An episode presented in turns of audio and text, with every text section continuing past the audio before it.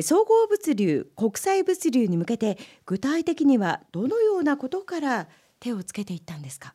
海外物流をやるためには通関業をするためにはどうしても保税倉庫が必要だというふうなことで保税倉庫の改築であるとかあるいは通関士、えー、通関士がいないとそれができませんので、えー、通関士の手配だとかところが群馬県は、そういう通関業の経験者がいないというのは港もなければ空港もございませんから、国内での通関業というのは、ほとんど通関しては必要なかったわけですね。見つけることが非常に大変だったんですけども本当に縁があってうまくあの出会いがあって一人の方が来ていただきましてその方が社員を教育していただいて会社の中で通関士を取る。非常にこれは大変な国家試験なんですけども、それを育てていただいたというのが一つの大きな変化だったと思いますね。武井社長その通関業というのは具体的にはどんなことをする場所なんでしょう？輸出輸入というのがあるわけですけども外国から入ってきた荷物をそこで通関を切るっていうのはそこで税金を取るか取らないかとかっていうのはあるわけですねあの税の問題が。そこを通らないと国内貨物にならない。輸出する場合もその通関を通らないと輸出ができないというのがありますんで、海外との要するに物流をやる中において必ず要するに通関をしなければいけないというのがあるわけなんですけども、その時にここからここは国内物流国内品ですよここからは国際品ですよだからそこで国内の倉庫からトラックに積み込んで封印をした段階でこれは通関を取ったという証拠ですからそうするとこれはもう国際貨物になるわけですね。えボルテックス西軍が通関業をすることでお客様にとってはどんなメリットが生まれるんですか？今までは通関をするのは要するに港まであるいは空港まで持って行ってそこで通関を切ったわけですけどもうちのところで通関を切って外国貨物にしますとそのまんまコンテナに入ったまんま、はい、船船に直接積み込める非常に時間的なメリット、はい、そして扱いが減りますからコストも非常にかなり安く上がっていくと。いうふうなお客様の利便性から言うとすごい、うん、あの利便性だしコスト的な貢献っていうのも大きいというふうに思いますね。で武井社長同じような通過ができる場所って確か大田にもございますよね。そうですね、ええ、ところがあのその当時は大田と安中ではまだあの高速道路もないし、そこでの要するに通関というんであれば、えー、横浜へ持ってったり川崎に持ってっても同じになってしまうわけですね。ですから、うん、あん中におけるお客様に対してのメリットが提供できないそのためにはやはり我々もそこのところでそういう設備をすることに対してお客様に貢献できるというところからチャレンジをしたということですね。であの通関業の許可がもらえたのが平成12年約10年近くかかって、えー、通関業ができるようになったということですね。その間に人材育成をしというふうなことで、えー、やってきたんですね。ぱりこう新しいことをするというのは10年はかかりますか？かかりますね。やはり軌道に乗せるまでにやっぱり10年かかるし始めるのにもそのくらいの準備をしていかなければなかなかできない。結局人を育てなきゃならないっていう、人がいなければできないことですからその人を育てる人に生きていただけるっていう環境づくりっていうのもが必要になってきますね。これはもう運送業界の中ではかなりのイノベーティブな取り組みだったんではないですか。そうですね。群馬県というところではね。バブル経済崩壊後の失われた20年と呼ばれる時期に、まあ、ボルテックス西軍は右肩上がりに成長を続けました。まあ、成功のポイントは武井社長振り返って何だと思いますか。あのやはり今ある問題に対して積極的にそれを課題化してその問題解決をしてきたこれもお客様からのニーズであったり社会の変化に対して我々は積極的にこうやってきたということに尽きるというふうに思います。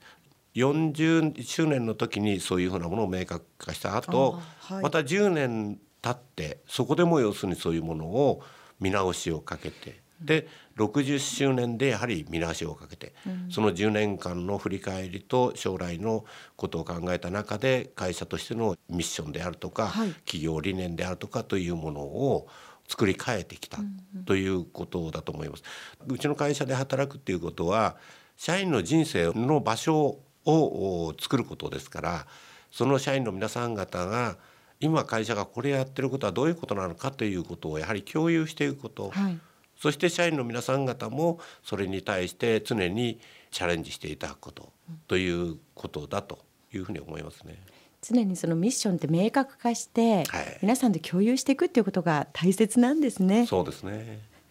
職場の環境整備も熱心に取り組んでいらっしゃいますね。そうですね。女性が働きやすい職場っていうのをもうずいぶん前から目指してくださってるとお聞きしております。そうですね。もう、まあ、世の中ね男性も女性も半々いらっしゃいますんで女性が働ける環境づくりをするっていうことを、うん、に対してはもう常にこうチャレンジをしてた、うん、昔のあのトラックはなかなかあのハンドルも重かったりとかってありましたけども今はもうどんどんそれがあの技術も進んでそういう意味では女性が働ける環境っていうのはトラック自身も随分こう乗れる要するに状況になってますね。女性ドライバーさんって増えてますおりますね。それとまた物流業でございますから倉庫であるとか、はい、荷造り作業であるとかってあるわけでございますけどもそれについても女性の皆さんと話をして、はい、トイレであるとか女性はどういうふうが使いやすいとかそういう環境っていうのを整えてきておりますね。うんまあ、そんな中で直近ですけどね企業内託児所託児所、はい、ええ、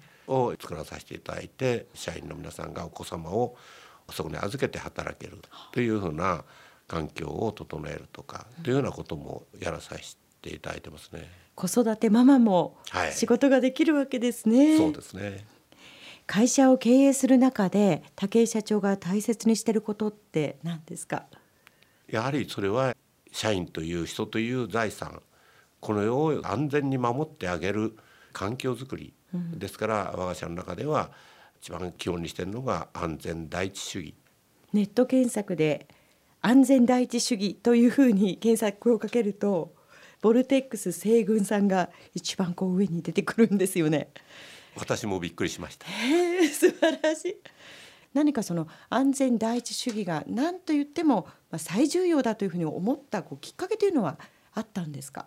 まあ、今こそね人手が足りないというふうに言われておりますけどもトラックを運転するのもコンピューターを扱うのも経理の人がお金を扱うのも全て人ですよね、はい、だから人が一番やはり会社を支えているわけでございますんで我が社の根幹はやはり安全第一主義だろうというふうに考えて基本理念になってきたということですね。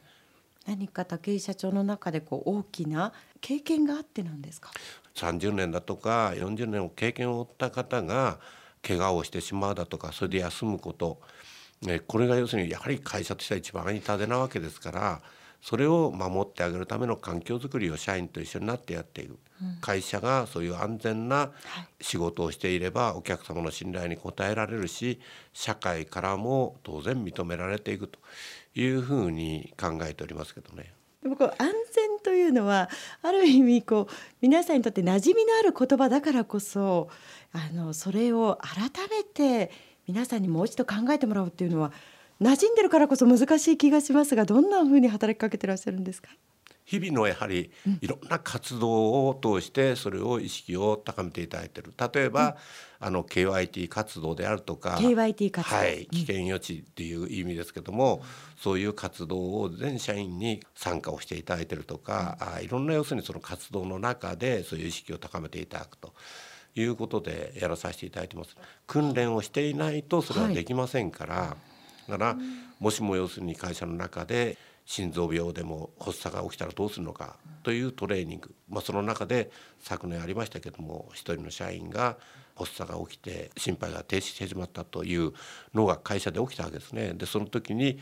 そのトレーニングをしていたの人たちが即心臓のマッサージをし AED を使い救急車が来た時にはもう心臓が動いてたということで命は取り留めただけではなくて早い処置のために後遺症が全然出ないと。そういうようなことでね、うん、一人の命を要するに救うことができた、うん、それもやはり普段からのそういう活動がやはり構成したんじゃないかなというふうに思いますけどね。この後もコマーシャルを挟んで武井社長にお話を伺っていきます